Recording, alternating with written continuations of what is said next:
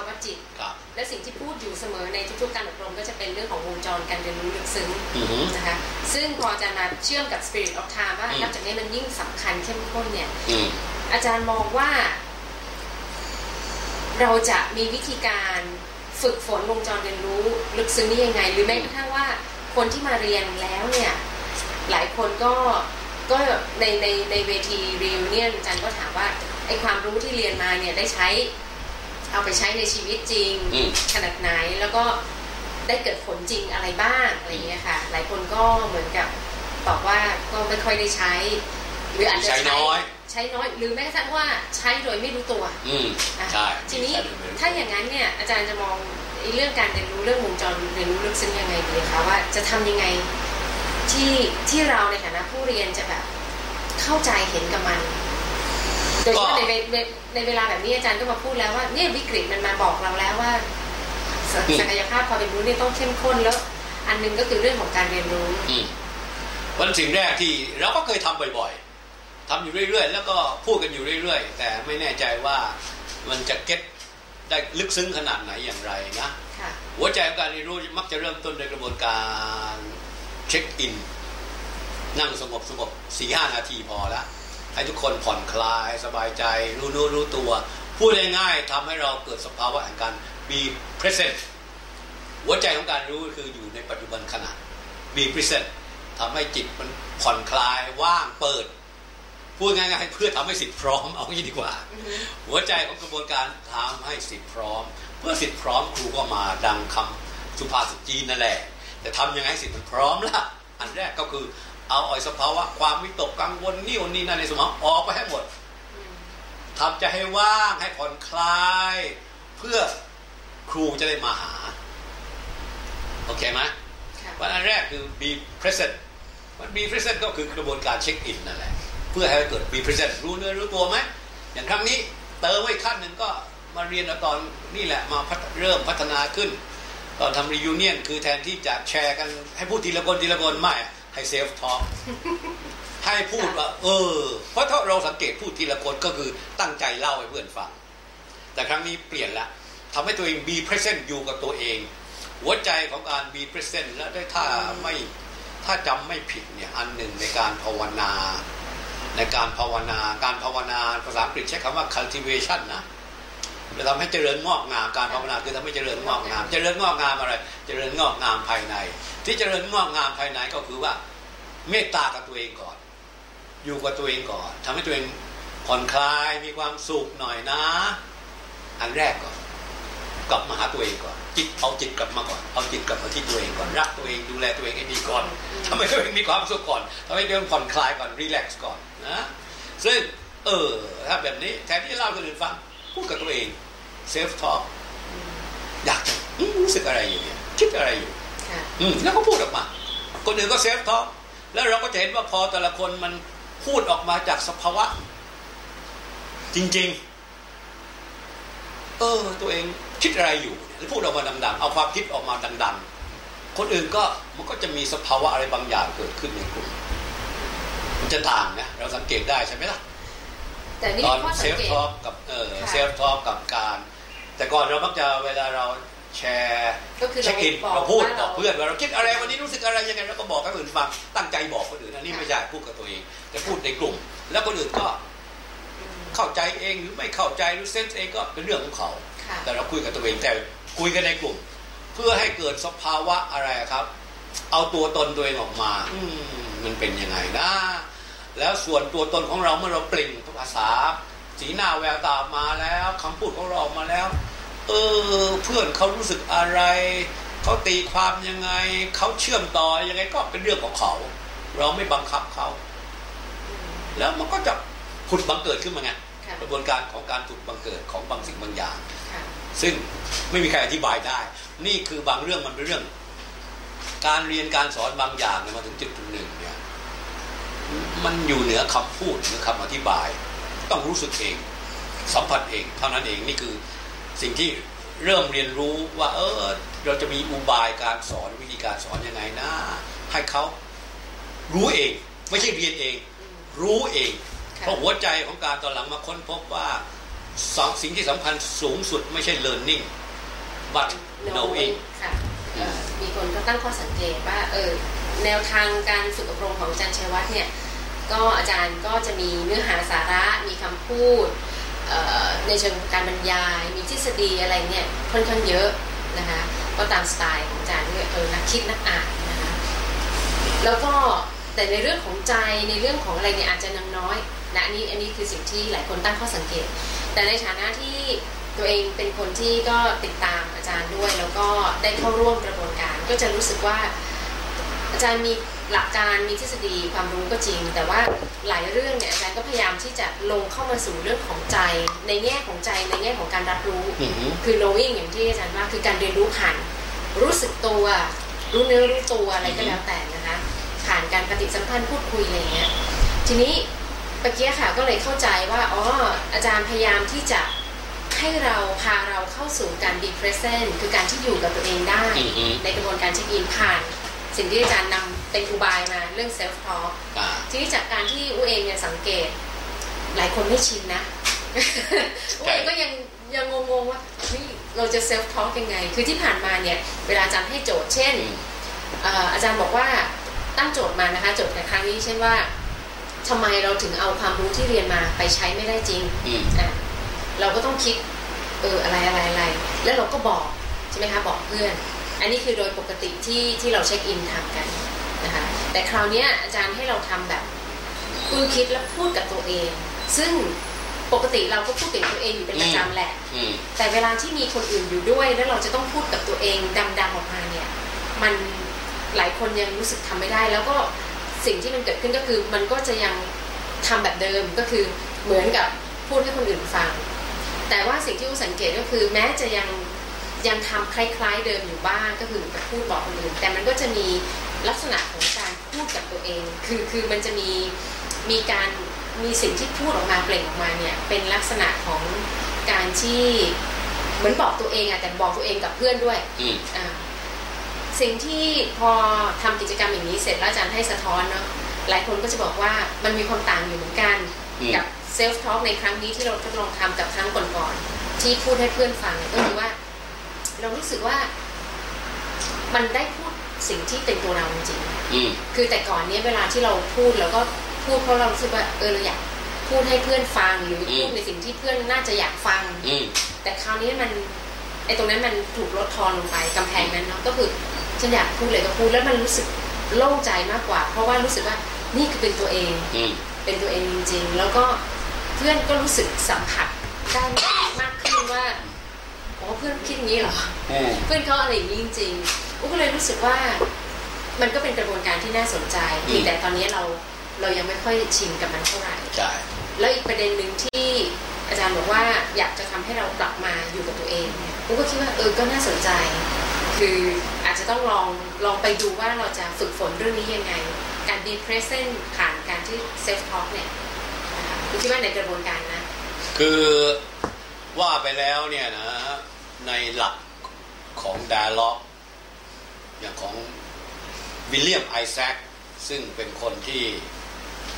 พยายามเอาเรื่อง dialogue มาตอนที่เขาทำปริญญาเอกไปศึกษาค้นคว้าของเดวิดโบมของเดวิดโบมว่าด้วยเรื่องของ implicate order เพราะคนที่ start เรื่อง dialogue เนี่ยเรียกว่าโบเมียน dialogue เริ่มจากเดวิดโบมแล้วคนที่เอาความรู้นี้มาทดลองและทำปริญญาเอกคือชื่อวิลเลียมไอแซคนะหรือบิลไอแซคก็ได้จริงๆมีบางตอนเขาบอกว่า Talk from the Silence พูดออกมาจากความเงียบการพูดออกมาจากความเงียบเนี่ยจะเป็นการพูดที่ดีที่สุด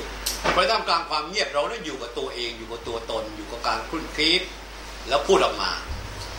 ทีนี้ถ้าอาจารย์พูดว่าเออให้นั่งเงียบๆก่อนแล้วไปพูดเหมือนอย่างที่เราสามสิบวิไงแต่นี่จะหยิบทันทีแล้วพูดเฮ้ยทิ้งไว้สามสิบวิให้เงียบก่อนแล้วพูดมันก็เคยซ้ำนึกออกไหมคนก็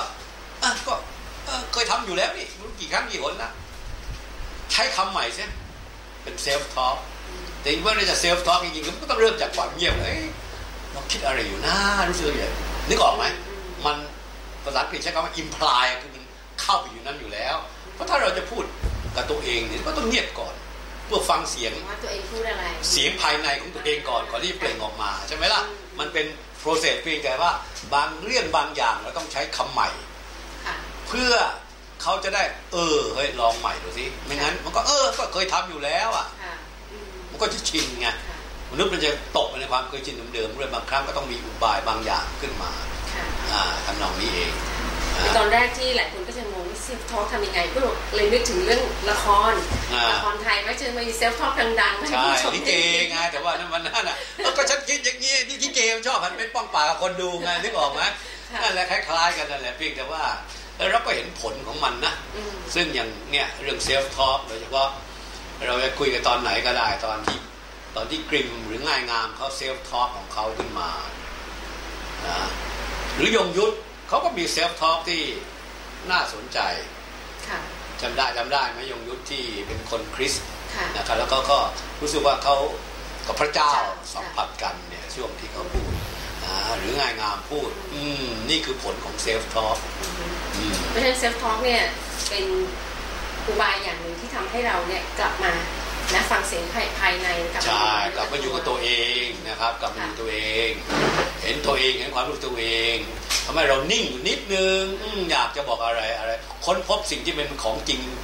ของจริงของตัวเองอ่ะนะไม่ไม่พูดเพื่อเอาใจคนอื่นแล้วล่ะค่ะเพราะฉะนั้นนี่เป็นหนึ่งในกระบวนการที่เรียกว่าเป็นการสำหรับสำหรับตัวเองนะเป็นการเรียนรู้ in action เลยคืออาจารย์อาจจะสอนเรื่องวงจรการเรียนรู้ลึกซึ้งซึ่งหนึ่งในนั้นเป็นเรื่องของสติสัมปชัญญะ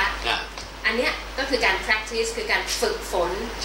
การมีสติรู้ตัวและสัมปชัญญะด้วยในตัวคือหลายๆเรื่องตอนหลังๆเนี่ยอยากให้คนฝึกอะไรก็ไม่ได้พูดตรงๆจะใช้อ้อมๆแล้วแล้วพอทำเสร็จแล้วก็ค่อยมามาสรุปให้ฟังทีหลังเพราะอะไรเพราะบางทีถ้าพูดตรงๆมันก็เป็นคอนเซ็ปต์อย่างงั้นอย่างนี้อย่างนั้นเขาก็เออเก็ตทางสมองมันจะเก็ตเสมอแต่ในความเป็นจริงเนี่ยถึงมันไม่ได้ทดลองเองทำเองมันจะมันจะเข้าใจถึงความรู้เรียนได้แต่รู้นี่อีกเรื่องหนึ่งรู้คือเจอเองประสบเองมันเป็นปัจจตังซึ่งแต่ละคนจะต้องทดลองเองและรู้สึกได้เองนะซึ่งบางทีมันอยู่เหนือคำพูดของอาจารย์แล้วทีนี้กลับมาวงจรเรียนรู้อันลึกซึ้งแล้วตอนต้นอุ๊บก็เกริ่นเรื่องเออแล้วทำไมจึงไม่ชวนคุยเรื่องยุทธศาสตร์ว่าจะทำอะไรทำยังไงและทำไมให้เอาจดหมายของท่านผู้หญิงสิริกิติยาเจนเซ่นมาอ่านให้ฟังที่ท่านเขียนจดหมายถึงเสด็จเทียดของท่านคือสมเด็จพระปิยมหาราชนะซึ่งเป็นเทียดของท่านทำไมให้อ่านจดหมายนี้ให้ฟังมันมีความหมายซ่อนยังไงและมันมาเกี่ยวข้องกับเรื่องราวเกี่ยวกับจิตวิญญาณแห่งการเวลายังไงกับวูคาเวอร์ยังไงใช่ไหมใช่ค่ะเพื่อจริงๆแล้วเวลาเราพูดถึงเรื่อง the source หรือ implicate order ซึ่งอยู่บนสุดแล้วนะเราเขียนภาพแล้ววงกลมวงจรเรียนรู้อย่างลึกซึ้งที่เชื่อมต่อกันบรรพบุรุษเนี่ยยกตัวอย่างท่านผู้หญิงสิริกิติยาท่านท่านเขียนจดหมายถึงรอห้าซึ่งรอห้าไม่ได้อ่านแล้วล่ะแต่ท่านเขียนไปทำไมเขียนในคนที่อยู่บนสวรรค์แล้วไม่ได้ฟังไม่ได้อ่านแล้วแต่จริงๆแล้วเขียนเพื่อบอกตัวเองบอกตัวเองความรู้สึกความคิดและเจตจำนงอันมุ่งมั่นในฐานะของเป็นเชื้อกษัตริย์แห่งราชวงศ์จักรีมีความภาคภูมิใจอะไรยังไงได้เดินบนเส้นทางเดียวกันท่านคงมีหลายหลายอย่างในความรู้สึกของท่านที่ไม่ได้บอกหมดแต่เราจับได้ความรู้สึกท่านคือว่าท่านพยายามสืบทอดเจตนารมณ์ความดีความงานความภาคภูมิใจของรอห้าและพยายามส่งต่อให้ผู้อื่นได้เข้าใจในสไตล์หนึ่งให้คนไทยอย่างพวกเราได้ได้เข้าใจว่าสิ่งที่บรรพบุรุษมอบให้เรานั้นมันมีค่ามากเพราะใน implicate order หรือ the source ที่เราพูดถึงต้องผ่านคนผ่านเรื่องราวผ่านประวัติศาสตร์ผ่านบันทึกผ่านหนังสือจนมาถึงเราใช่ไหมมันไม่ใช่แค่เราไปยืนอยู่ต่อหน้าชายทะเลหรือว่าไปทำพิธีกรรมต่อหน้าเทวรูปต่อหน้าพระพุทธรูปแล้วก็ภาวนาบนบานสารกล่าวหรืออาจจะไม่ เพียงพอแค่ทำเชงเม้งในฐานะคนจีนเผาทำพิธีถึงบรรพบุรุษมันไม่ใช่แค่นั้นหรอกมันมีหลายๆรูปหลายๆแบบของการได้เรียนรู้จากบรรพบุรุษเช่นอ่านทางประวัติศาสตร์อ่านจากจดหมายอ่านดูเรื่องสิ่งที่ท่านได้ทำมาท่านได้คิดมาแล้วเราก็ไปซึมซับและเอาเข้ามาหรือบางทีเราก็เรียนจากพ่อของเราพ่อของเราก็จะเล่าให้ฟังว่าปู่เคยทำอะไรแล้วต้นตระกูลเคยทำอะไรกันมาก็เป็นการเล่ากันมามีทั้งมุขปาฐะก็มีมีทั้งบันทึกประวัติศาสตร์หรือเรื่องราวต่างๆมาก็เราก็รับมาเรื่องต่างเข้ามาหาตัวเราเพราะฉะนั้นสิ่งที่ทำวันนั้นก็เพื่อให้เราทุกคนเนี่ยตระหนักว่าเราเป็นใครมาจากไหนในฐานะความเป็นคนไทยโดยเฉพาะคนไทยซึ่งหลากหลายมากเป็นแผ่นดินสวรรค์แหลมบนเนี่ยแผ่นดินสยามบนแผ่นดินสยามเนี่ยมีความหลากหลายทางเชื้อชาติทางนั้นเยอะแยะมากเลยแล้วเราอยู่ร่วมกันอย่างมีความสุขในสไตล์หนึ่งในรูปแบบหนึ่งแล้วถ้าเราจะส่งต่อต่อไปข้างหน้าไปถึงรุ่นลูกรุ่นหลานเราจะทำยังไงดีแล้วเราจะฟันฝ่าสภาวะเฉพาะหน้าอย่างไรดีอันนี้คืออันแรกคือดึงพลังจากบรรพบุรุษมาหาตัวเราก่อนแสดงความกตัญญูกตเวทีเคารพนับนอบท่านเพื่อจะส่งสิ่งดีงามต่อไปข้างหน้าทั้งในแง่ของประเพณีประวัติศาสตร์ธรรมชาติเรื่องราวต้องมีหน้าที่ส่งต่อไปส่งต่อไปอย่างเงี้ยนะนี่คือเพื่อให้เห็นได้เห็นสภาวะพูดง่ายๆว่าท้ายที่สุดเราในตัวเล็กนิดเดียวภายใต้ภาวะแห่งความวู้ข้าวเวอร์เนี่ยเราเล็กนิดเดียวเราต้องอ่อนน้อมถ่อมตัวให้มากๆอย่าคิดตัวเองแน่ตัวเองเก่งสามารถจัดการได้อะไรหมดอาจจะทำได้นิดเดียวแต่ก็ทำให้ดีที่สุดได้แต่ต้องเห็นว่าบางเรื่องบางอย่างนั้นเราต้องพึ่งพาภูมิปัญญาความรักความเมตตาและสิ่งที่ยิ่งใหญ่จากบรรพบุรุษมาเป็นของเราด้วยเหมือนอย่างจำได้ไหมในหนังเรื่องอามิสตัดที่ซินเก้พูดถึงว่าตอนที่เขาจะขึ้นศาลก็บอกเขาไม่ได้ไปคนเดียวนะบรรพบุรุษเนี่ยอยู่ร่วมกับเขานะอันนี้ก็เหมือนกันเราคนไทยที่เผชิญปัญหาวิกฤตต่างๆมากมายบรรพบุรุษของเราเนี่ยเผชิญวิกฤตมาเยอะตั้งแต่สมัยสิบเก้าทับแล้วอ่ะก็พยายามดูแลรักษาแผ่นดินต่อสู้กันมาอะไรกันมาเยอะนะจากสิบเก้าทับมาถึงรัชกาลที่สามรัชกาลที่สามท่านก็เตรียมตัวเก็บเงินในถุงแดงมารัชกาลที่ท่านก็พยายามโอ้โหแล้วเนี่ยแม้กระทั่งเกิดสงครามโลกครั้งที่สองเสรีไทยรุ่นอาจารย์ป่วยอาจารย์เมนีรุ่นลุงผู้เสียสละทั้งหลายอย่างเช่นอะไรครับลุงทองอินภูริพัฒน์นะครับหรือลุงจำลองดาวเรืองนะหรือขุนพลภูพานอย่างอาจารย์อะไรอ่ะขุนพลภูพานเป็นคนสกลนครเออลืมชื่อท่านไปแล้วลุงเปียงสิริขันอย่างเงี้ยคนเหล่านี้ก็เสียสละต่อแผ่นดินเยอะแยะมากมายให้เรานึกถึงบุคคลเหล่านี้ไว้เราจะทำอะไรก็ตามเพื่อเห็นกำลังใจเห็นความกล้าหาญเห็นความเสียสละของท่านแล้วเรารับเข้ามาแล้วเราก็เห็นความรักความผูกพันของท่านในต่อแผ่นดินและความรักความผูกพันของเราที่มีถึงพี่น้องคนไทยด้วยกันหัวใจคือตั้งสติให้ได้นะครับเอาความรักความผูกพันในที่เราอยู่ร่วมกันมาในอดีตมาเป็นของเรามาเป็นสมบัติของเรานะแล้วอืมภายใต้สถานการณ์ที่มันยากๆแบบนี้จะอยู่ยังไงกันดีและหลังจากนี้ก็คงจะมีเรื่องอีกเยอะแยะมากมายตามเข้ามาเราจะเดินกันยังไงดีช้าลงก่อนช้าลงก่อนตั้งสติก่อนค่อยๆคิดค่อยๆครวญอันนี้คือหัวใจก่อนไม่รีบหัวใจคือไม่รีแอคก็มาวางยุทธศาสตร์กันทำโน่นทำนี่กันไม่เอาสโลดาสโลบาสงบนิ่งเยือกเย็นแล้วค่อยไข้ครวญให้ดี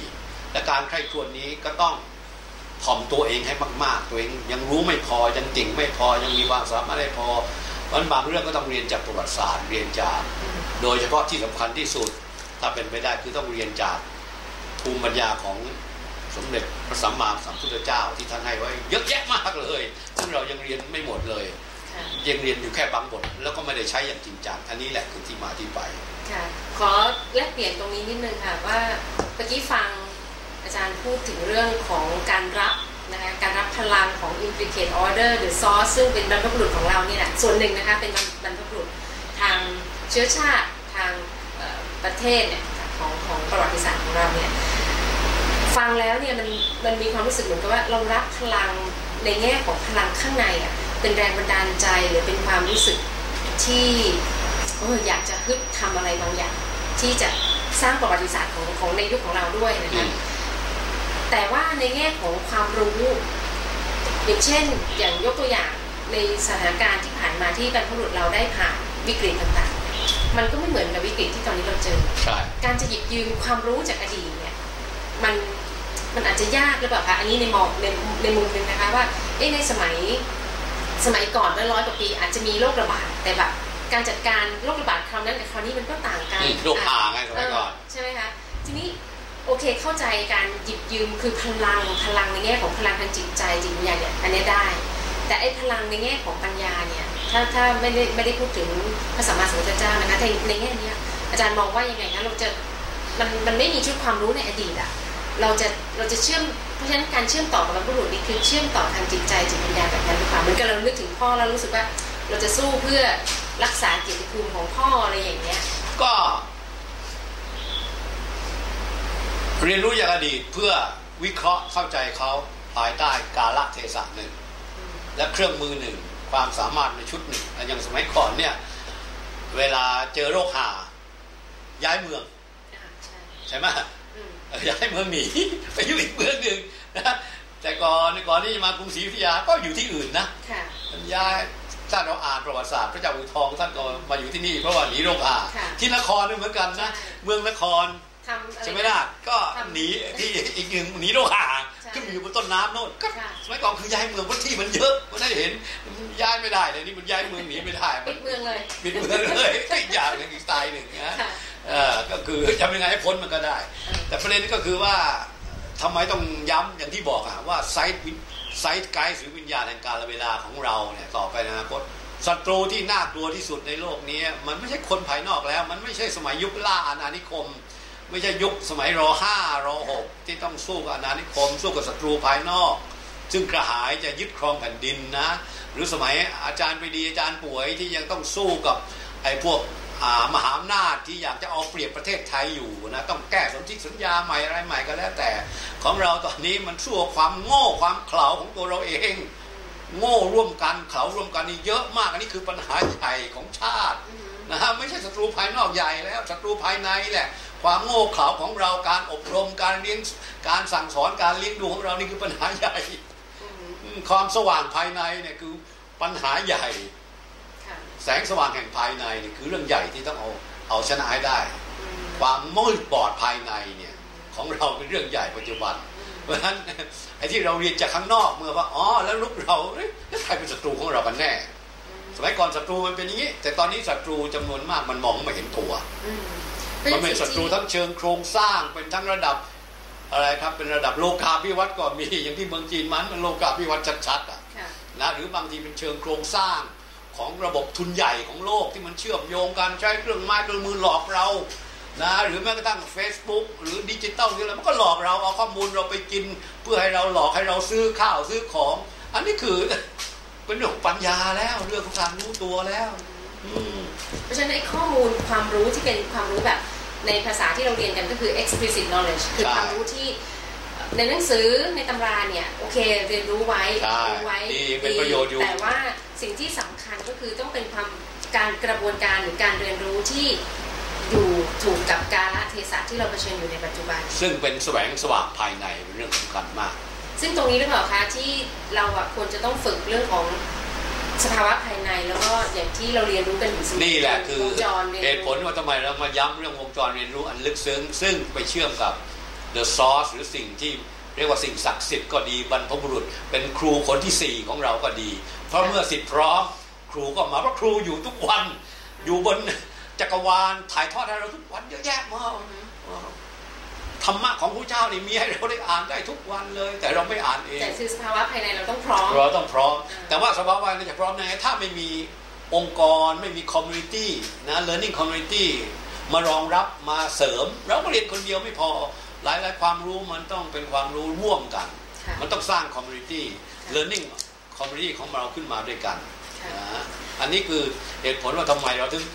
อาจารย์ถึงย้ำให้เห็นสภาพสามวงจรนี้เชื่อมกันยังไงสามลูกนี้เชื่อมกันยังไง